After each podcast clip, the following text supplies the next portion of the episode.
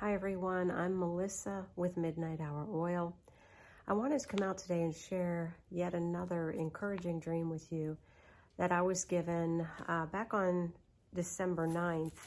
And this dream follows uh, the same theme of a lot of the other dreams I've been being given and uh, concerning going into a room or Isaiah 26 20. And I'm going to share the dream and then I'll share with you what I believe the dream means. And basically, I feel that the Lord is just confirming that we are really close, church, to that time uh, when we are going to go to be with the Lord, the, when He is going to come and take His bride off of this earth. And I'm going to share some scriptures with you that um, the Lord gave me revelation on that pertain to this. So, in this dream I was given, I arrived in Hawaii with my husband. And I don't know how we got there. I just showed up. And I had no baggage, I had no luggage. And there was a woman who showed up at the same time that we did, and she also had no baggage or luggage. Okay, so Hawaii is often referred to as paradise. So I believe Hawaii symbolizes uh, a, a heavenly type place. All right. And the woman that also had no baggage. Now, baggage would, would be symbolic of the cares of this world, the struggles, the things that we carry around that weigh us down.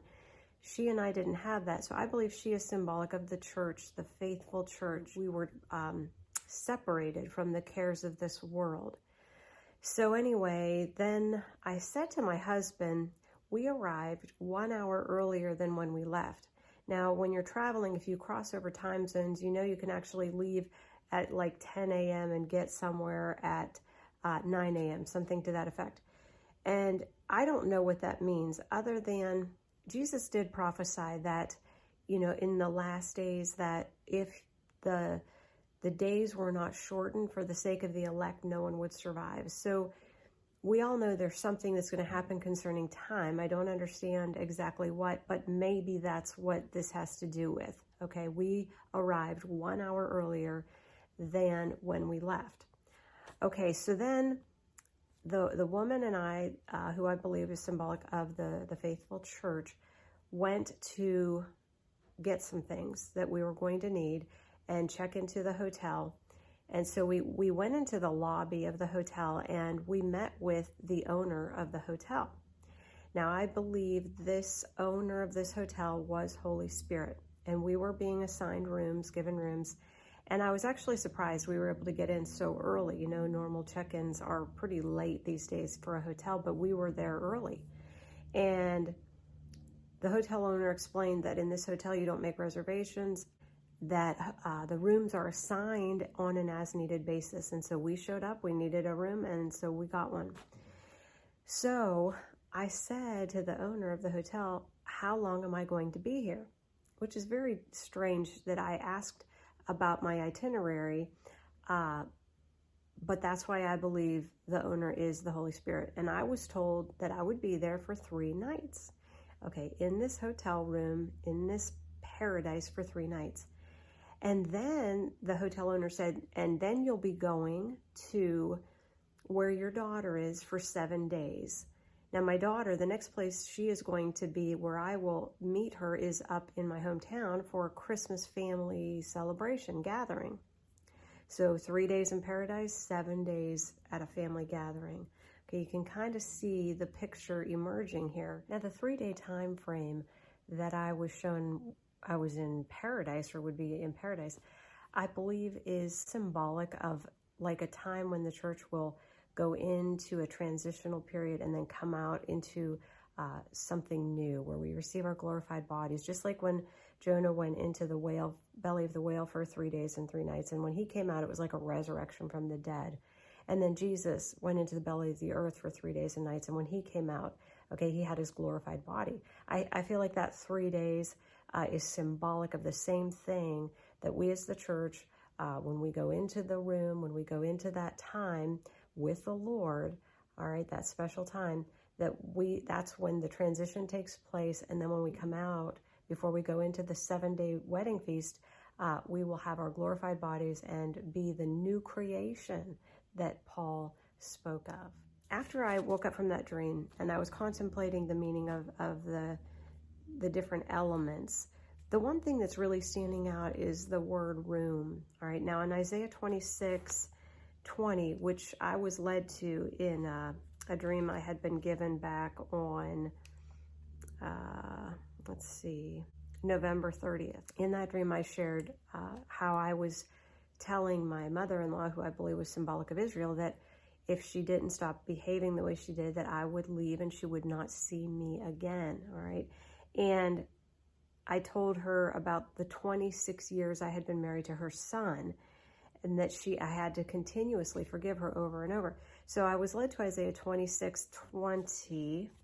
And of course, that scripture we most understand pertains to the rapture of the church. And I'm going to read it real quickly because I feel like room's a really important element in these dreams I'm being given. Okay, so verse 20 of Revelation, or I'm sorry, of Isaiah chapter 26. Come, my people, enter your chambers and shut your doors behind you. Hide yourself, as it were, for a little moment until the indignation is past. So we understand that scripture to mean that the church is going to be hidden during the time of Jacob's trouble. And so now the, the room, I just had this sense to look up what that word meant and see if it correlated to a Jewish, the Jewish wedding traditions.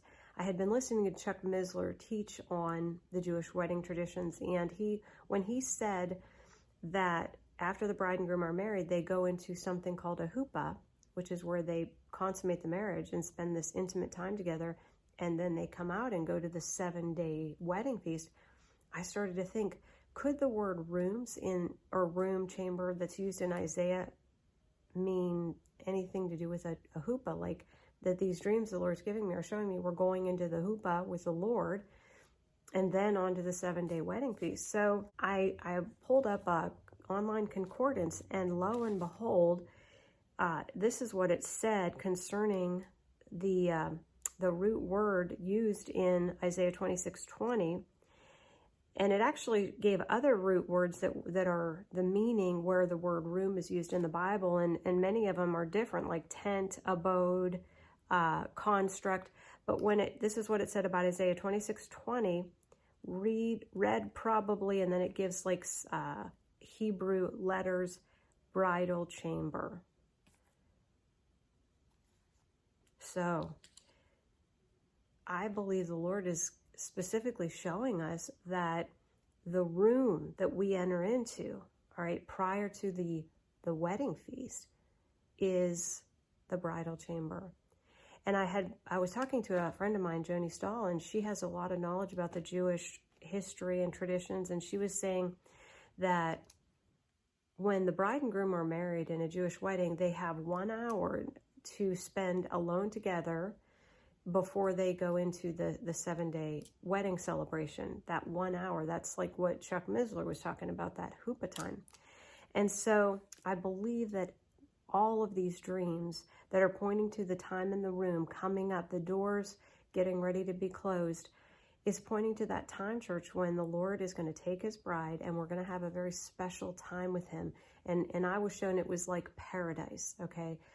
And the fact that we were there an hour early may just mean that it's going to happen sooner than many of us think it's going to happen or something concerning time. I don't know, but it's coming. And I have honestly never been given so many dreams with the same theme in such a short period of time. I mean, I've I added it up in a six week period of time. I have had four dreams relating to uh, either leaving, being sealed, and ready for takeoff, uh, or going into a room. All right, being taken into a room and then so specifically in this last dream I had, where three days in in this room and then seven days at a family gathering, it just seems to me it's uh, the Lord confirming that it's coming. It's coming fast, earlier than we may expect. So I'm not saying I have a time frame. All I'm saying is church, we need to be looking up. We need to be waiting and watching for our Lord to come and, and get us. And when I share these dreams, and I have been sharing a lot of rapture related dreams lately, I, I get comments sometimes, people who uh, they'll say there's no pre tribulation rapture or whatever.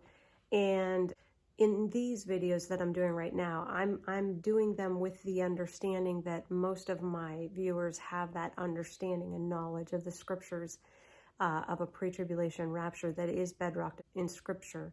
But if you are somebody who does not know about the pre-tribulation rapture, maybe this is something you've not heard about or haven't heard anybody present the biblical uh, truth concerning this pre-tribulation rapture uh, please take time to go watch a video I did, I don't know, three years ago, and it's called Pre Tribulation Church Rapture 101. And in that video, I actually lay out all the scriptures uh, concerning a pre tribulation rapture. So I just, I hope, I pray that this message encourages you, church, and uh, that right now you're taking that time to just really focus on the Lord and focus on uh, making yourself ready for his return. And uh, my friend Rhonda Ensign just did a video, and she was talking about, you know, if if there's anybody that you fear will be left here, or that you know isn't saved, and you felt like you should talk to them, or pray for them, or write them a letter, now's the time to do it. You don't want to put that off any longer. If you've wanted to do a left behind letter, or if you wanted to leave some Bibles behind for people who you think might be able to uh, get into your home and, and benefit from that. Now's the time to get those things ready and and have them out where people can find them. I again, I don't know when the rupture is going to happen, but I don't believe we have a lot of time left, church. And so let's be sober minded. Let's be waiting and watching as we were commanded to do. And as always, it is my prayer that we will all continue to keep our lamps burning bright while we wait for Jesus. I love you all. God bless you.